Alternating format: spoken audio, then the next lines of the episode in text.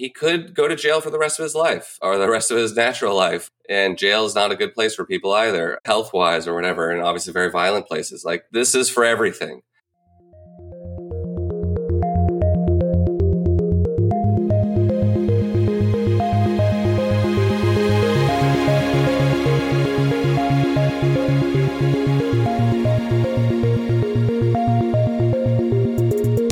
Welcome to Tech Won't Save Us. I'm your host, Paris Marx, and this week my guest is returning friend of the show, Jacob Silverman. Jacob is a journalist and the co author of Easy Money Cryptocurrency, Casino Capitalism, and the Golden Age of Fraud. He's also the host of The Naked Emperor on CBC Podcasts.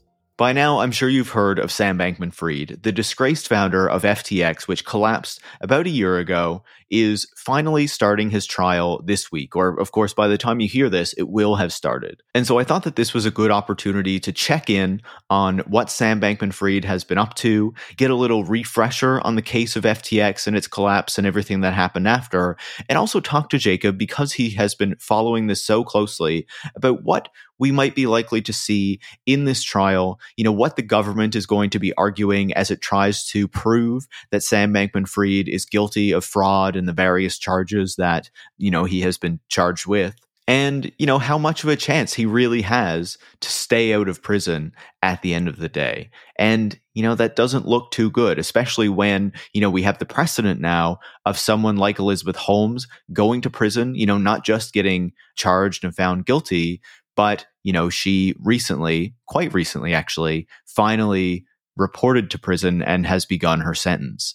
And, you know, now that we have these Silicon Valley founders being found guilty, you know, being held to account for what they did, it looks like Sam Bankman Fried could be joining this group and finding himself behind bars as well for what he did at FTX, which would be a big turn from, you know, the narrative that we had about him just a little over a year ago about being this like young guy who was revolutionizing the tech industry and the finance industry and going to make everything better for so many people.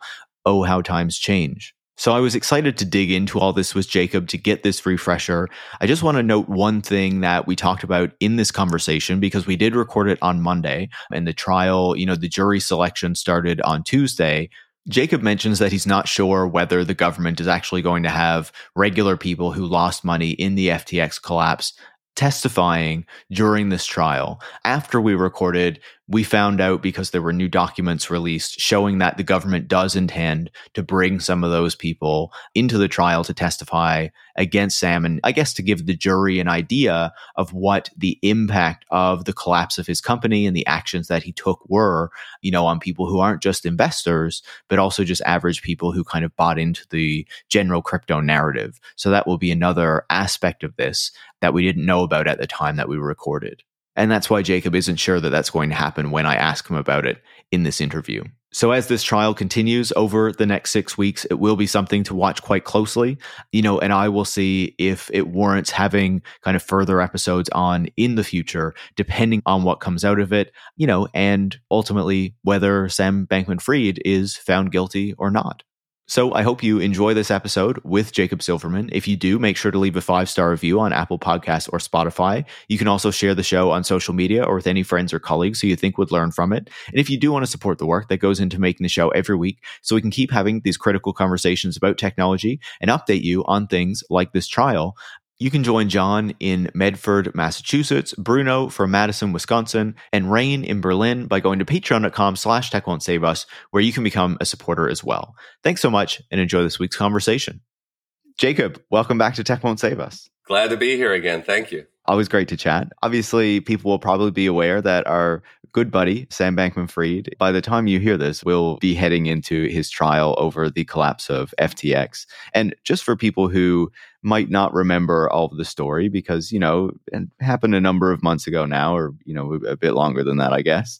Can you give us a quick recap of the FTX collapse and what actually happened to kind of expose this company for what it was? Well, I'll try to give the quick version. I tend to riff sometimes, but in uh, early November of 2022, a balance sheet was leaked to Coindesk, an industry publication, that basically showed that Alameda Research, Sam Bankman Fried's hedge fund, and the kind of other pillar of his empire besides FTX was built on shitcoins, that they didn't They had very little real money. They had very little even of the, the quote unquote good crypto like Bitcoin and Ethereum. And they had a lot of FTT, FTX's own token, their own made up money, and some other shit coins or illiquid coins. Some of them were called SAMS coins like Solana and Serum, basically tokens that FTX or Alameda had a big hand in and often in, in subsidizing. So when that balance sheet was leaked, it created a lot of market turmoil. There was essentially a run on FTX. Uh, the other contributing factor was that CZ, the biggest figure in crypto, the CEO of Binance, said, I don't like what I see here. And he essentially said he was going to sell all his FTT, which he had a bunch of, which we could talk about later. And that, of course, sparked more market panic. And really within a week, FTX was done. There was the run on the bank of regular people and also some very rich partners of FTX, I think, trying to get their money out. And then the, the price of FTT, which helped underwrite FTX, also plummeted. The main problem, though, was that once there was the run on the bank, we learned that FTX didn't really have the money. Not only were they built on this sort of rickety empire of, shitcoins, but about $8 billion, possibly more, basically went out the side door to Alameda. And then from there was gambled all over DeFi and crypto. Billions of dollars probably went to Sam and his colleagues and to real estate uh, in the Bahamas and elsewhere, and a lot of investments. So within a week, FTX had to stop withdrawals and, and close its doors. And then about a month after that, after this weird media tour, uh, Sam Bankman Fried was arrested in the Bahamas and then sent to the US a few days later um, in an extradition agreement that he agreed to. And that's basically what happened. no, that, I think that was a great uh, quick summation of, of everything that happened. So I appreciate that. And what was, I think, particularly notable in that moment was just how much the narrative shifted so quickly, right? Because FTX was supposed to be like the good crypto exchange, and Sam Bankman Fried was like, you know, he was getting all this really positive press coverage despite, you know, how he presented himself in public and whatnot. And it was like overnight, it was like, okay, this kind of darling of the crypto industry, maybe there's Ponzi's and maybe there's bad stuff there, but not at FTX, was like very quickly shaken, right? Yeah, it was pretty stunning, even for us skeptics or people who have a pretty jaundiced opinion of crypto. It just happened so rapidly and was so dramatic. The week before, Sam had a, a multi billion dollar fortune, at least on paper. The company, again on paper, was worth over $30 billion. And he was sort of the nice guy of crypto, the one leading the lobbying charge on Capitol Hill, which of course led to all kinds of political corruption. But he was the guy, the face of crypto in the English speaking world. CZ, who's Canadian, uh, mostly lives overseas and kind of keeps away from North America. So for a lot of people, I think even even people who may have doubted Sam, I don't think anyone predicted such a rapid fall and that this guy would become kind of corporate public enemy number one so rapidly. There was a lot of drama for people like us who who like to watch this stuff, and he really went from someone who was powerful and mostly admired, in some cases lauded as a great philanthropist, to a total fraudster in the public imagination of the sort of Elizabeth Holmes or Enron variety. Yeah, eh, and and I think that's really important to note, right? And I think that this is a particularly kind of important case coming after the Elizabeth Holmes case, where, you know, that was kind of seen as like, you know, the first kind of big tech founder to kind of fall from grace and be sent to prison. And now I think the question is, is this going to happen again with Sam Bankman Fried? And is this part of something bigger that's going to begin happening with these sorts of people? Yeah, I, I, mean, I think for some of us, it's less about the specific prosecution of Sam Bankman-Fried than this question of white collar crime and corporate accountability. You know, some people like to say that the crime wave is white collar. Certainly, we know about things like wage theft and other crimes like tax evasion, or even the kinds of bank fraud and money laundering that Sam Bankman-Fried is charged with, are pretty common, I would say, or at least happen way too often in the corporate world. And for someone like him, who is, of course, a big Democratic donor, exerted a lot of political influence, splashed a lot of money around in a deliberate plan to curry favor and influence, to now see him prosecuted is actually a little bit reassuring. I mean, we can be appropriately cynical about the American justice system, but you don't often see people, especially in such a quick reversal, who exerted so much influence and were rich and powerful, and then are suddenly facing life in prison potentially. Yeah, absolutely. And and so you know, you talk about the potential of life in prison. What are the things that um, Sam Bankman-Fried has been charged with as we head into this trial? There are seven charges. Just to quickly clarify for some people, because th- there's been some understandable confusion. I think now we're on the third indictment uh, against Sam. So there were a couple of superseding indictments, as they're called. There were charges added and then removed. You had right wingers flipping out that charges were removed. But basically, what's happening here is there were seven charges. The government is trying to get this to trial pretty quickly. And they're focusing right now on one, charges that were covered under the extradition agreement. So there are things that they're going to probably charge him on in a second trial that might happen next March. And all this right now is centered around this question of did $8 billion or more of FTX customer money, the money that regular people put in to gamble on crypto, which is supposed to stay in bank accounts so that it can be redeemed or withdrawn when people want it, was that money funneled to Alameda at Sam's direction and then used for all kinds of purposes and now is basically gone. And so from that, you get money laundering and, and, and various types of fraud really classic financial crimes, which is uh, another good thing to keep in mind here. This story has not that much to do with crypto. Crypto is part of it, but you certainly don't need to know anything about it to understand or follow this case. Crypto perhaps helped facilitate some of this because there's an implication or, or an accusation actually that Gary Wang, who was one of Sam's executives and a star coder and a longtime friend of his, had coded a backdoor into the FTX system that allowed Alameda to just withdraw money or borrow as much money as it wanted. It had an unlimited line of credit. And this is something that allegedly most people at the company didn't know, but that Sam allegedly ordered. And Gary Wang has already pled guilty. Um, it's worth noting that three of the top executives have pleaded guilty and are testifying against him. A fourth, Ryan Salem, which is, I believe, how you pronounce it. I used to call it, say Salome, but I think it's Salem. Ryan Salem has pled guilty. He's the fourth, but is not testifying, at least so far. So that's the basic set of crimes there. And any one of those charges, you know, could land him in prison for 10 or 20 years. And they center basically on a few main things was that, you know, he deceived investors, he lied to bankers, and he embezzled money.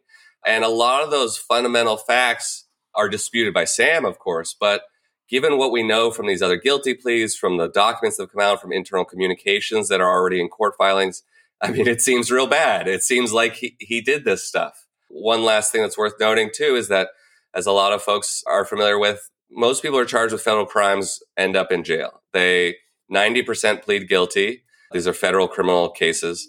I think 8% have the charges dismissed and something like 2% go to trial. Of those 2%, about 1% walk away free or found not guilty, or I think that also includes mistrials. So we're talking less than, it was last year, it was less than 300 people. I mean, we have a lot of people in prison in this country. And so the odds are really long. I know it's, some people say, well, he has money and influence or did, and he's a nice white guy and the political sort of valence to the case. But I don't know. It, it seems like they have him dead to rights. I, I can't not like feel happy hearing that. like to be honest. I mean, and no matter how much you, you would like some carceral reform or there is something satisfying, I think, especially if you're a journalist allowed to have an opinion in seeing this guy who ran roughshod over the industry and, and Congress and was sometimes very obnoxious about it. Now having some comeuppance. I mean, the, the one other thing perhaps related to what you were asking about earlier is that Damian Williams, the U.S. attorney here in the Southern District of New York, has made a point of because it's part of his mandate too of going after white collar crime, financial crime. He's prosecuted a few Wall Street people, which the crypto people probably aren't paying attention to, but you know, and other crypto Ponzi schemers. Sam is definitely the biggest one, but so far I, have been mostly um, heartened by what he's done because I, th- I mean, he's not directly prosecuting the case. It's an assistant U.S. attorney, but his office seems to care about what his job is, which is to prosecute the the felons of Manhattan, who tend to be white collar criminals. And he even uh, pulled this one out of the Bahamas. So yeah, and it's it's gone quickly. I mean, he's given a few stern speeches at the podium. He's said that this this case isn't over, and that's one thing we could talk about. I mean, I think there's a lot more to come, whether about Sam or all the, these other people connected to him, and a lot of that will be civil litigation. But there certainly could be more criminal uh, charges, more people arrested. Gotcha. Yeah. When I look at this list of charges that he's up against, it basically kind of revolves around wire fraud and conspiracy to commit wire fraud, and then some conspiracies on uh, money laundering and securities fraud as well. So, like, you know, kind of traditional financial crimes. And I feel like we talk a lot about, or used to talk a lot about, how crypto was like trying to transform the financial system and all this stuff. But ultimately, what, uh, you know, I think journalists like yourself were doing was really to, to kind of make us understand how this was part of a much broader trend among companies to continually try to do these sorts of things and just find new ways to kind of get around it. And so it was not really surprising to see crypto companies doing something that we've seen time and again in the financial industry or whatever. Yeah, I would say, uh, I mean, broadly, a, a, lot of the modern economy can seem like financial engineering. I mean, just a quick aside, like look at someone like Vivek Ramaswamy, actually, who I have to say I worked for his company very briefly, but everything I'll say is sort of, sort of public knowledge and not NDA'd. But years ago, I worked for his biotech company, Roivant, which very much I would say is sort of a product of financial engineering. He comes from the private equity world. A lot of people who are very rich arguably didn't make anything or just move various types of money around. And I think we see that a lot in crypto. I mean, uh, obviously Sam invented his own money. They just created FTT. And what we've certainly learned from the last couple of years of crypto is that they need the mainstream financial system. Everyone wants to get back to fiat. That's still how the world runs. And that a lot of these companies are willing to break the law or do whatever it takes to maintain banking relationships or to bank under assumed names as FTX did. And that you know, for all the emphasis on quote building and to be a builder in crypto, there's very little that's being built to go back to this financial engineering idea. It's, you know, three card Monte or choose your metaphor. It's just shuffling around a lot of real and fake money. And in the process, almost as a matter of course, breaking these laws around money laundering and wire fraud and things like that. Yeah, I, I, think put really well. And just to be clear, Vivek is uh, one of these folks who is running for the Republican presidential nomination, right? Yeah, he's he's one of the Republican nominees. Has sort of been the insurgent. You know, I pay a little more attention to him because I worked for Roivant briefly as a ghostwriter, but he's sort of the most emergent would be Trump heir figure in the latest round. And, you know, a far right firebrand who is, I think also reflects the certain kind of extremism that or radicalization that's happening in the corporate world that we've talked about that we see in Silicon Valley. You know, the David Sacks, Elon Musk kind of right wingers.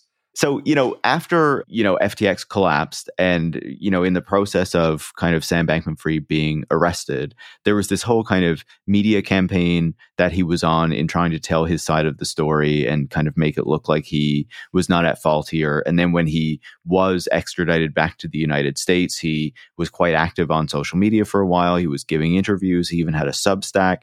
Does that give us any indication of kind of how he is trying to present his narrative for what happened here? Yeah. So Sam has always been very active in the media.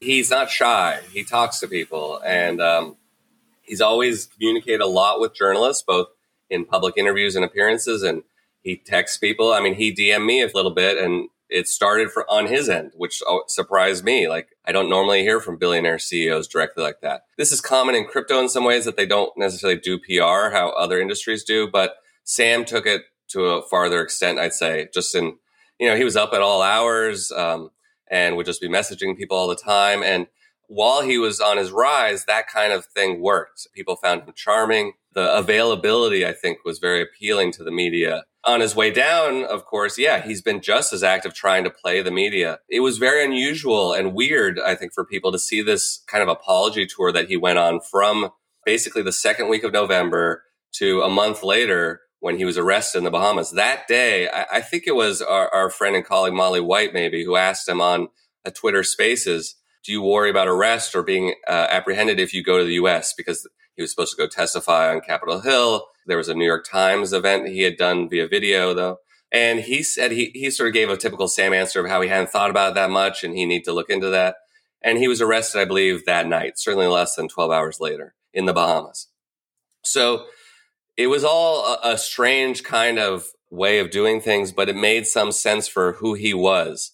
I think it's certainly backfired. I think one set of lawyers dropped him. I know he had a lot of conflicts with lawyers. This summer, I was in court for some pretrial hearings. He had gotten in trouble because he had shown some of Caroline Ellison, the co CEO of Alameda, and a former girlfriend of Sam who's going to testify at trial. He showed some of her basically diary like writings that he had access to to a New York Times reporter, David Yaffe Bellany, and those are published in the Times. And it actually, I think, in a lot of people's eyes, creates some sympathy for Caroline Ellison. It was just stuff about her being kind of overwhelmed and feeling like she let Sam down, various emotional feelings about their broken relationship. Nothing that I would call scandalous, certainly intimate, but given that it emerged that Sam was the source for this stuff, I think it actually backfired and was part of Sam's general kind of blowback from his me- media campaign and attempts to play the media. And the actual ma- sort of material result of that was that the prosecution, in his case said this is witness intimidation through the media. The judge, Judge Kaplan, in the case agreed. And there was a somewhat dramatic hearing over the summer in which ultimately at the end the judge simply said i'm remanding bail or remanding bond and sam was forced to take off his tie his shoelaces empty his pockets and was taken to the mdc jail here in, in brooklyn which is a pretty grim place like a lot of american jails and prisons. The media was a big part of his rise and it's been a big part of his sort of fall and attempts to defend himself. In court his lawyers have basically said your honor he was just using his first amendment rights to try to defend himself in the media and respond to all this bad press. He kind of said, It's not my fault that my client might be reckless, but it's legal. It may not be a good strategy, but it's a legal strategy. And the judge ultimately disagreed. He said, Talking to reporters is a lawful use of his First Amendment rights, but if it's in the service of a crime, i.e., witness intimidation, then it's not. It's kind of like Trump having these phone calls and messages with other people that when he was indicted in Georgia, and people say, well, it's just free speech to, you know, tweet XYZ or something like that. But the prosecutors say, no, that's in service of a crime, you know, of this RICO conspiracy. Uh, same kind of thing. If you use free speech in service of a crime, then you can go to jail. So eventually had this gag order put on him or a partial gag order. He couldn't use Signal. He stopped the Substack and the tweeting, but he couldn't help himself. He still was inviting journalists over to his home. He had something like 400 phone calls with Michael Lewis of course, there's a book coming out this week from Michael Lewis, and he had about 100 phone calls with that New York Times reporter, David Yaffe Bellany, who's a good reporter and doing his job. You know, if Sam's going to pick up the phone, reporters should be calling him. Absolutely. And, you know, as you say, Sam Bankman Fried is in prison now as, you know, this trial kind of kicks off. Can you tell us a bit more about what that has been like? Because I know that he and his lawyers have been arguing that, you know, he should be outside of prison or he should be having more internet access and things like that. But the judge keeps pushing back on these requests, as I understand. Yeah, there's been a lot of procedural stuff, not necessarily out of the ordinary.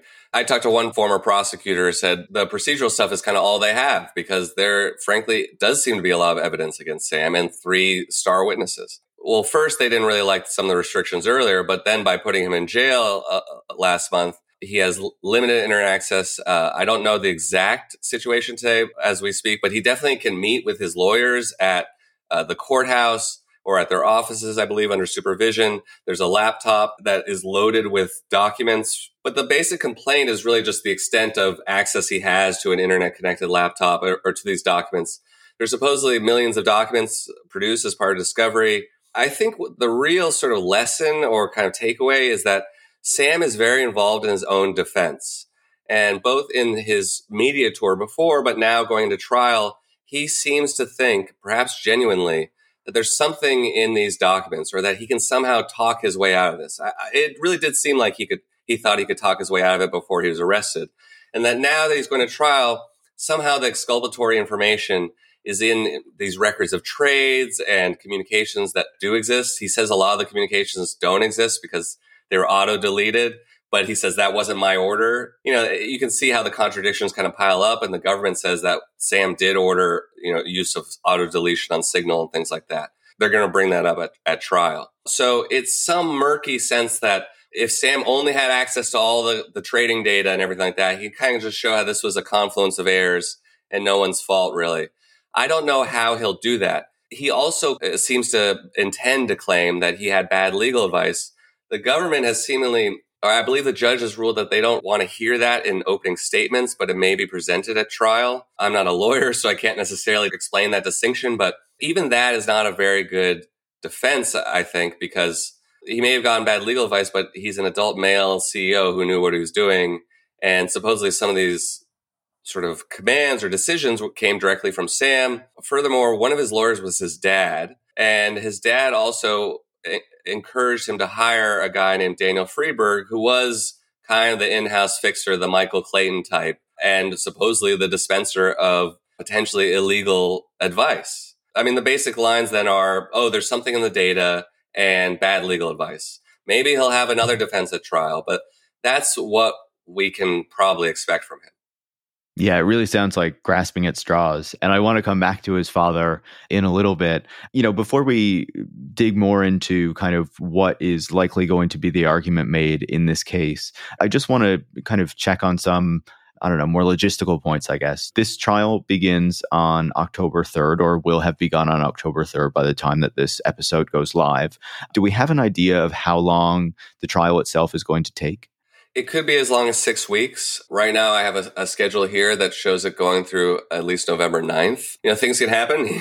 he might reach a plea deal. I don't think so because he seems pretty intent on fighting this stuff. And he seems to genuinely believe to the extent that he can in his own innocence. We don't really know yet when some of these people will testify, but the big days will, number one with a bullet will be when Caroline Ellison testifies, but also Gary Wang and Nishad Singh, former friends and, and executives, are, are, key witnesses.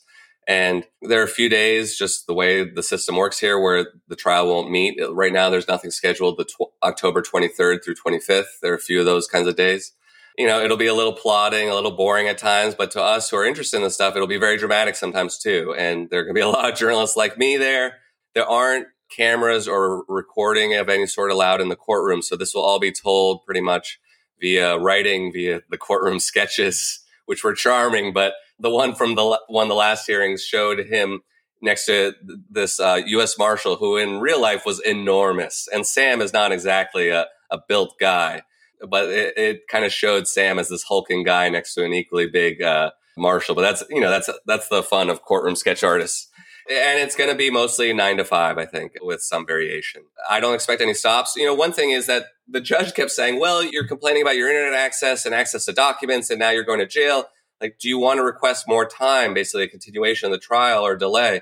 And this happened back and forth a number of times between Sam's lawyers and the judge. And they said, Sam's lawyer said no every time. I mean, he was given an opportunity. They are seeming to take seriously some of his complaints about internet access and trying to accommodate him he seems eager to go forward. My sort of pet theory is that we know that he is funding his legal defense with 10 million plus dollars that he just gave to his parents. So maybe there's some concern that that will be clawed back in the bankruptcy process. I, I think that's a legitimate possibility. Maybe he just wants to get this over with. But for whatever reason, combination of reasons, Sam's side, they're raising some procedural complaints, but they are not asking for a delay. Interesting. And, you know, this is a jury trial, as I understand it. Do we have any idea if that could kind of add any complications or nuances to what is going to go on here? And do we have any idea, you know, if this trial is going to take six weeks, how long it would ultimately take to kind of get a verdict and kind of what his sentence would be if he's found guilty, you know, those sorts of details? It is a jury trial, 12 jurors here in New York. It has to be a unanimous verdict. So there's a possibility that you know, one of his best hopes really is for a mistrial, which means that they just can't come to a unanimous agreement or a unanimous guilty agreement. And basically, the way you get there is by muddying the waters, one through the media, even though, I mean, the, the sort of ideal juror doesn't have much foreknowledge of this case. And the other way is just kind of confuse people in court or try to make certain arguments about his own innocence that at least convince one or two people. But, uh, you know, I've explained what the odds are. They're not great and there are, of course, things about the case, you know, kind of a hotshot young overnight billionaire that might not rub jurors the right way. You know, Sam is not necessarily that sympathetic. Some people might find him so, but the jurors will deliberate at the end of the trial. That could be a, a you know, I would say at minimum it would be a day. It could be weeks, but that would be unusual. I mean, usually I think these kinds of things it's a week or so. Um, sometimes you might hear them going back to the judge for clarification on things, stuff like that. But if he's found guilty, each charge carries you know, a dozen plus years in prison. Between all this, he could go to jail for the rest of his life or the rest of his natural life. And jail is not a good place for people either, health wise or whatever. And obviously, very violent places. Like, this is for everything. And it's possible a judge could take a relatively more lenient approach and say, oh, 20 or 30 years. I don't have the exact sentencing guidelines next to me, but this is a long time. You're talking potentially dozens of years in prison.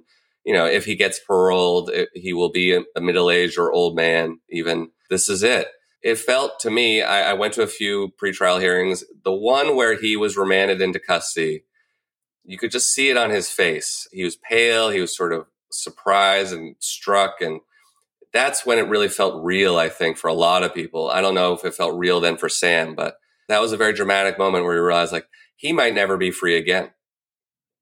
Yeah. Um and and like I remember in the Elizabeth Holmes case, like she was found guilty, but then it still took a while, I believe, for the judge to actually decide on the length of her sentence, and then it took quite a while for her to finally actually be sent to prison, right? Yeah. So all this stuff can move sort of in fits and starts like that. Like the trial itself, obviously, you know, pretty much six weeks and we're done. But yeah, you have deliberation of the jury, you have the sentencing. Then when he actually has to report to prison, he'll almost certainly appeal while he, he's probably incarcerated. The Elizabeth Holmes trial also took uh, some years, I think, to to get going.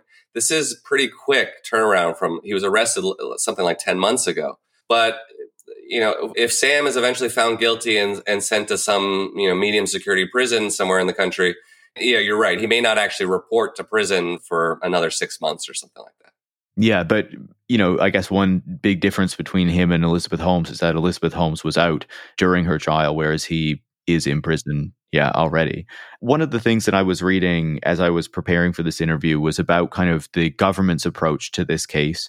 And I was reading that they, it was kind of explained that they had what was called, quote, a thin to win approach, where they weren't trying to go really heavy on like details and stuff. Like they were kind of trying to give the jury, you know, the details that they would need to find this guy guilty and not kind of overburdening them with like the minutia and like the kind of technical details of crypto and all this kind of stuff.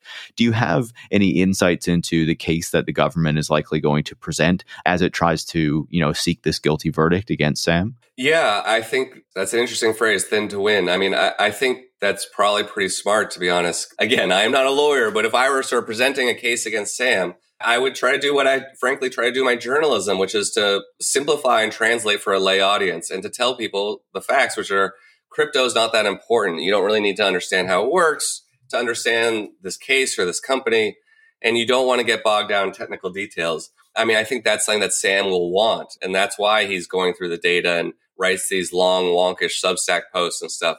Because if he is the only one that really understands what happened, then how could a jury understand it? But the main question again really revolves around some of the banking relationships, which there's documentation that they lied. And Silvergate Bank in San Diego, I believe, rejected them as a client. And then they formed this shell company called North Dimension, which was a fake electronics retailer complete with a website, and then banked under that name at Silvergate. I mean, Silvergate may have known or sort of looked the other way, but that's what happened. Like these are kind of simple things that people can understand. If they ask Gary Wang on the stand, did Sam order you to create a back door so that Alameda could borrow unlimited money? That's something that jurors should be able to understand. And, and Gary Wang is going to say yes, unless he wants to perjure himself. So I think you're right. And, and that's probably a wise approach, just in that while there's this sort of technological gloss and celebrity and, and Sam is this public figure and any other number of things, you, complicating factors you can kind of point to or use to kind of filigree or fill out the story, it is about these fundamental ideas of theft and embezzlement and, you know, breaking these long-standing laws around wire fraud and, and other things like that. You may also hear from Sam's side, hey, crypto is, is new and innovative and complicated existing laws can't quite apply. Sam was working overseas, things like that. That's the kind of thing you hear from the industry a lot because they want their own new regulatory regime written for them. Of course, that was something that Sam was spearheading. But what we've seen and what I, I think is obvious in this case is that existing laws around finance, money, banking, fraud, conspiracy, those cover this industry pretty well. You just need to have actual regulatory action, enforcement, and trials to show that you can charge crypto Ponzi schemers and fraudsters under the same laws that you charge the one banker that's ever charged every decade here in the US. Um, or that you charge some hedge funder, as Damian Williams is prosecuting a hedge funder or two right now. Do you think that, you know, uh, we obviously talked about the media campaign that Sam has been on and how Sam used to give kind of a lot of interviews even before the FTX collapse. You know, there's a notable interview, you know, with Bloomberg where he kind of basically describes what the business was doing as being a Ponzi scheme without really specifically saying the word. Do you think that kind of the interviews that he has given or like the Substack posts that he's written could actually help the government in kind of incriminating him? I do. I don't necessarily know what the legal arguments might be around that, but he had a tendency to say too much. I was actually talking to some folks the other day, and they reminded me there are basically three main incidents. Um, the famous Bloomberg interview on Odd Lots, where he talked about yield farming on DeFi, which basically is this whole black box metaphor. It doesn't matter. But Matt Levine said that sounds like a Ponzi scheme. And he said, yes. There was a, a magazine interview where he said that some exchanges were secretly insolvent. Well, that certainly sounds like him. There was something else that he said in Congress, I think about concern that some tokens weren't fully backed by real money, which is, of course, the big fear about Tether, who was Alameda's number one business partner. So it can often seem as if Sam was, call it a Freudian slip or whatever else, but sort of confessing almost in, in, public. Whether that might just be used to paint a picture of kind of recklessness or, or he knew, I'm not sure, or used perhaps more sort of towards the fundamental charges. But there's certainly a lot of things that he has said and written that could be turned back against him and brought up in court. Well, you said this. Were you thinking about your own company? That kind of thing. I don't expect him to necessarily take the stand, but that stuff could certainly be brought up in court. Yeah, no, I think that makes perfect sense. And, you know, if he does take the stand, that would be a big day or a few days. that would be a big one, too. Yeah. Yeah, you've talked a number of times about how Caroline Ellison, who was the co-CEO of Alameda Research, which you know was kind of the trading firm that was attached to or kind of sister companies with FTX, which was the kind of crypto exchange, as well as Gary Wang and Nishad Singh, who I believe were executives at FTX, have all pleaded guilty and from as far as we can tell are working with the government and are going to be helpful to the government's case.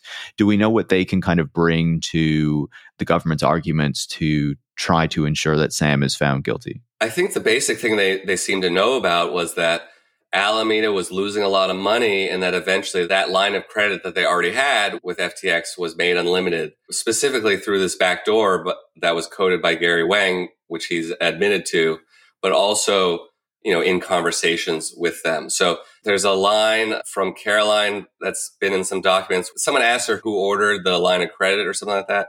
And she says, Sam, I guess that can seem a little waffly. But, you know, in court, they're basically going to, we expect them to say, we started to know, or at least summer of 2022, or even before that Alameda was insolvent, that we were losing a lot, of, or that FTX was insolvent, and that we were funneling all this money through Alameda. But there are also things like huge loans that were made, and loans perhaps in quotes. I mean, some of these had no collateral or even no documentation that were made to Sam and other executives we're talking over a billion dollars in Sam's case, hundreds of millions of dollars for some executives, hundreds of millions of dollars worth of real estate that was purchased. Again, this is money that came from FTX, went to Alameda, and because it was all kind of mixed also in a few bank accounts, that is also illegal commingling of funds, but it all kind of just was being transferred to Alameda or accessed by Alameda. And then that was their big pot of money to spend on politicians, celebrities, real estate, uh, investments and themselves. So that kind of thing implicates all of them or sort of involved all of them. I mean, they were all reaching into the register and they were all spending. And I think the basic argument and basic confession as it might be will be, oh yeah, we knew and, and Sam was in charge and ordered some of this stuff. And that may be enough. Yeah, and I guess what's distinct is that those three people have pled guilty, and they're basically saying that Sam is guilty along with them. Yeah, I, I, think they may, some of them may go to jail. Maybe all three of them might just be a few years, I would expect, for their cooperation because they weren't number one on the, the masthead, so to speak. But they've said it that they are cooperating. That means producing evidence. That means turning over phones and things like that. Uh, even already, yes, Sam may have used disappearing messages on Signal, but stuff tends to stick around. People take screenshots, things like that. There are plenty of emails and other forms of communication that I think put together could paint a, a pretty damning portrait. I mean, just even ask before you even talk about any theft of funds, why was a hedge fund investing hundreds of millions of dollars, billions of dollars in startups? For example, like that company Anthropic, one of these big new AI darlings that just got billions of dollars from Amazon in, in almost a kind of friendly takeover of sorts. That company got, one of their key early investors was Alameda, gave them $500 million. And that's as um, at the Financial Times was telling me, like, VC investments are supposed to be long term. Hedge funds generally deal in short term investments. Like, none of this stuff made sense. Like, why were you buying real estate with your hedge fund? Why were you giving money to Sam's parents who gave money to Stanford? Just those kinds of transactions don't make sense. And ultimately, you have to account for them. And the way you honestly account for them in this case was we were spending like there was no tomorrow. I mean, there is a quote from Sam floating around that he felt like they had infinite money. And honestly, I've heard that from people at other crypto companies during the peak of the, of the bubble. Like there was this sense of irrationality. I mean, that it's not exculpatory or anything. There's still crimes committed, but like people thought they had unlimited money. In some cases, they did because they were lying and printing their own tokens and things like that. Those things have to be accounted for. And I think the only way you really account for stuff like the billions of dollars that was funneled through Alameda is that we committed crimes. Yeah, you know, we'll definitely see all that laid out over the next six weeks. One other person, you know, beyond those three that I saw kind of written about was Sam Trabucco, who was the other co CEO of Alameda. As far as I know, he's off the radar and we don't know where he is. Is there any indication that he could be assisting the government or not really? It's possible. There's just no real public evidence. Off the radar is the right term because a few months before the whole thing collapsed, Sam left the company around the time that Brett Harrison, the CEO of FTX US, who has so far escaped any legal consequences, left the company. And Caroline was put in charge of Alameda by herself. Sam, well, at the time, he made it seem like he bought a boat called Soak My Deck or Soak My Decks, I think. I don't know. It's it's something juvenile, I imagine. I guess it sounds like a sex act, whatever. Anyway, but now we know that that boat was bought by Alameda, something like it was, I think, 42 or 52 million dollars. And he said he was going to go enjoy his boat. Um, he posted once, I think, after FTX went down, saying he wished everyone well in November 2022. And he literally hasn't been heard from since, as far as I know. He is exactly the kind of person that the government would be interested in and that could possibly face criminal liability. So I would expect that the long arm of the law has somehow reached out to him, even if he's sailing around the Caribbean. But there are people like that that I do wonder, even just as a spectator, what's going on with them. Daniel Friedberg, again, that lawyer fixer guy who I think is very key to the story, has supposedly been talking with the government, but we don't really know what his status is. I would still wonder about Brett Harrison, even though he had a lot of conflict with Sam and, and was somewhat insulated being the CEO of FTX US. And there are other executives, people who are involved with uh, their venture investments. And Ryan Salame has pleaded guilty. He's really important on the political operation but uh, he has not agreed to testify or cooperate. So, you know, there's a lot more that could happen. I expect some of the political corruption will be worked out next year eh, through the legal system, through charges, and some people pleading guilty. I mean, Nishad Singh has already pleaded guilty to being a straw donor in a scheme partly orchestrated by Sam's mother. So there are all these characters floating around, former executives, business partners too, who I think could still face legal liability. And, and there is sort of a I don't know, a game I play sometimes of trying to list all the people who are still floating around out there wondering, you know, what are they up to? Who have they talked to? a, f- a fun game. But I think you see that a lot with crypto, just the, these random people that are like hard to kind of pin down. Yeah, sometimes geographically. yeah, absolutely. You've mentioned Sam's parents a few times. Joseph Bankman and Barbara Freed. Uh, you know, there there's been some reporting recently, and they were recently sued, I believe, by FTX. You know, what's remaining of the company because of all the money that they received. Can you talk to us a bit about kind of who they are and and what it's alleged that that happened? Yeah. So everyone knew that Sam's parents were both one very close with him, but uh, also and very influential on his life and development as many oh, parents are, but I mean, really like on his like political philosophy and what he chose to do for his work and things like that. But they've been involved with the company. The last few weeks, though, has really opened this up. So there's a great piece in Bloomberg by Max Chafkin, and I, am sorry, I'm blanking on his co-writer's name. And there was a very instructive piece, but I would say not good in the New Yorker by Sheelah Kolhatkar about the parents. And then there was this lawsuit by the new leadership of FTX who was charged with cleaning up the company, getting the money back, suing people who should probably be sued. And reading these indictments, or not, sorry, that civil complaint, that civil lawsuit was also very instructive. I encourage people, if you really want to nerd out, you know, read court documents, read indictments or civil complaints. You'll learn a lot. Some of the best reporting is done by law firms, I have to say, because they have access to messages and internal documents and things like that. Not to mention resources. Yeah, they have more money than you and me and more people to work on this stuff and private detectives and all that all that good stuff.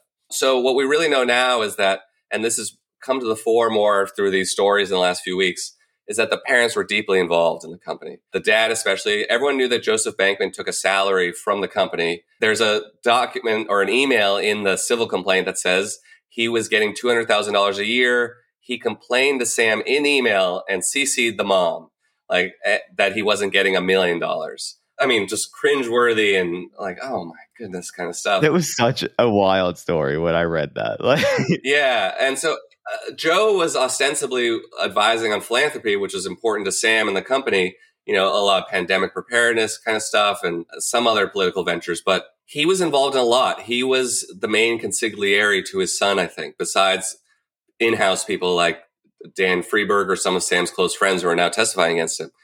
Sam turned to him a lot. He came to meetings. He was on campus, so to speak, at FTX. We know that Sam's parents signed the deed to a $16 million beachfront apartment that FTX bought. They claim that they thought that FTX was the beneficial owner, but it's a little ridiculous. Sam's parents are highly lauded legal scholars at Stanford. They are experts in some of this stuff, in corporate malfeasance, in tax law in the case of the father. So to think that they signed a deed to a, a $16 million residence and didn't really know what they were doing is ridiculous. And they spent part of their time there and they build FTX for landscaping and things like that. And they called it our house. So, and another key thing is that they got $10 million, just basically a lump sum. It was called a loan. There was no documentation really, no collateral, no agreement. They just kind of gave it to Sam's parents. And Sam's dad said, now your mother can retire from Stanford. So very deeply enmeshed in this thing to an extent that I think a lot of people didn't, including me, even didn't really understand until recently. Like we knew that they're important. We knew that they could face some legal exposure, even, especially on the political corruption front. But now it, it, it's a lot more than that, especially because Sam is ostensibly using bad legal advice as part of his defense. Well, that includes your dad, who is coming to all these meetings with you, who's going to Capitol Hill with you. That's a little awkward and strange. And then worth noting is that Mind the Gap was this progressive organization that Barbara Freed helped run. Sam and various FTX affiliate people donated money to it. There is an email in which Barbara Freed seems to just tell them to do a straw donation through Nishad Singh to Mind the Gap, and the donation did happen. So that looks like a crime. And so I would think that they would face some kind of legal pressure in the next year I don't know if that means charging them. I mean, they're a little on the elderly side. That may not, but at the same time, like these are crimes. They seemingly, if not legally facilitated, they encouraged the recklessness of their son.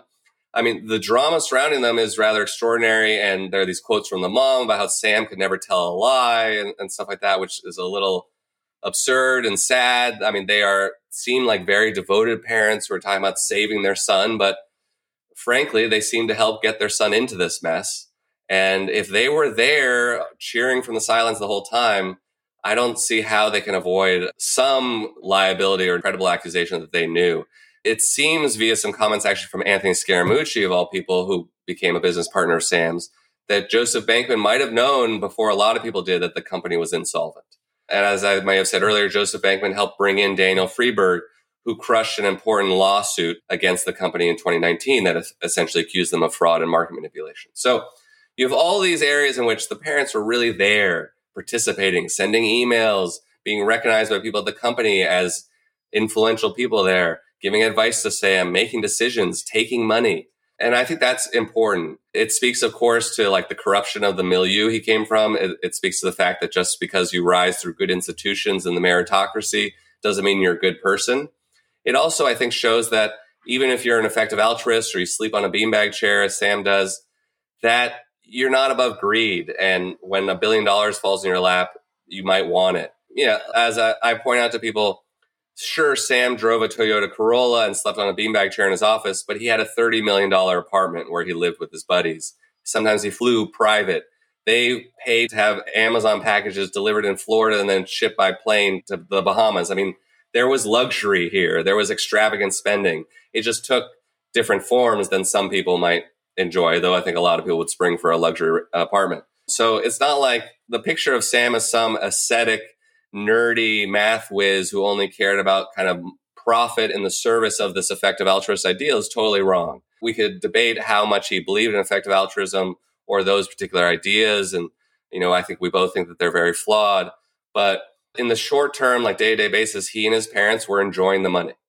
Yeah, I think you put that really well. Um, and, and I think that that's important to understand. You know, I saw you tweet recently that people need to keep in mind that, you know, Sam Bankman Fried is not some child. Like he's an adult man who did these things and knows what he was doing. And, you know, we shouldn't treat him as though he didn't. And that was a huge problem on his rise that he was this cherubic wonderkind or whatever. People often called him like a boy or said he looked like a boy or kid.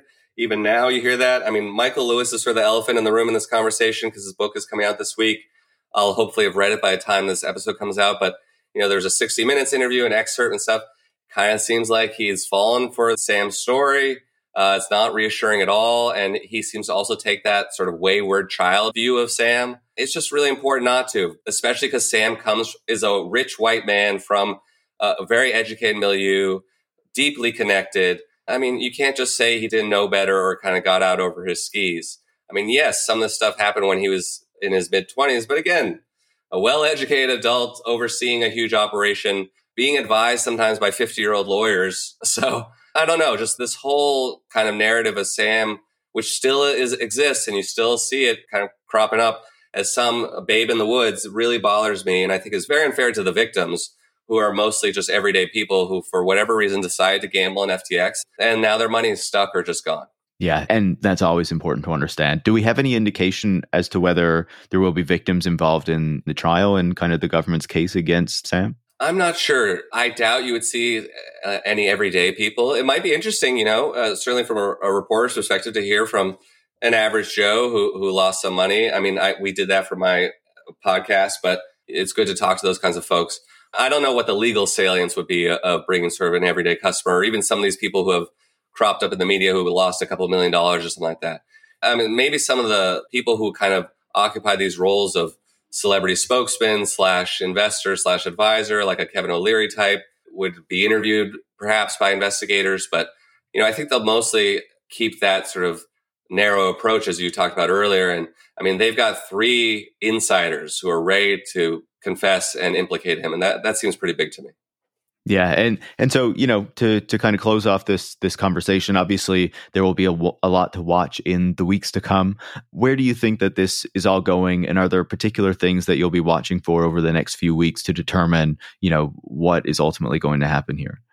I think just the the testimony of those three, uh, uh, Nishad Singh, Gary Wang, Caroline Ellison, especially Caroline, will be big. You know, we're kind of looking for anything unexpected, which is I know a little silly to say, but because there is almost an expected approach here. So, a surprise witness, maybe some documents that come up or, or, communications that are particularly damning that we didn't know about before. It's very possible. You know, a huge surprise would be if he suddenly reached a plea deal or something like that. And then going forward, I'm wondering about the trial next year, which could very well happen. I mean, scheduled. We don't know which charges, but the judge put it on the calendar for March next year.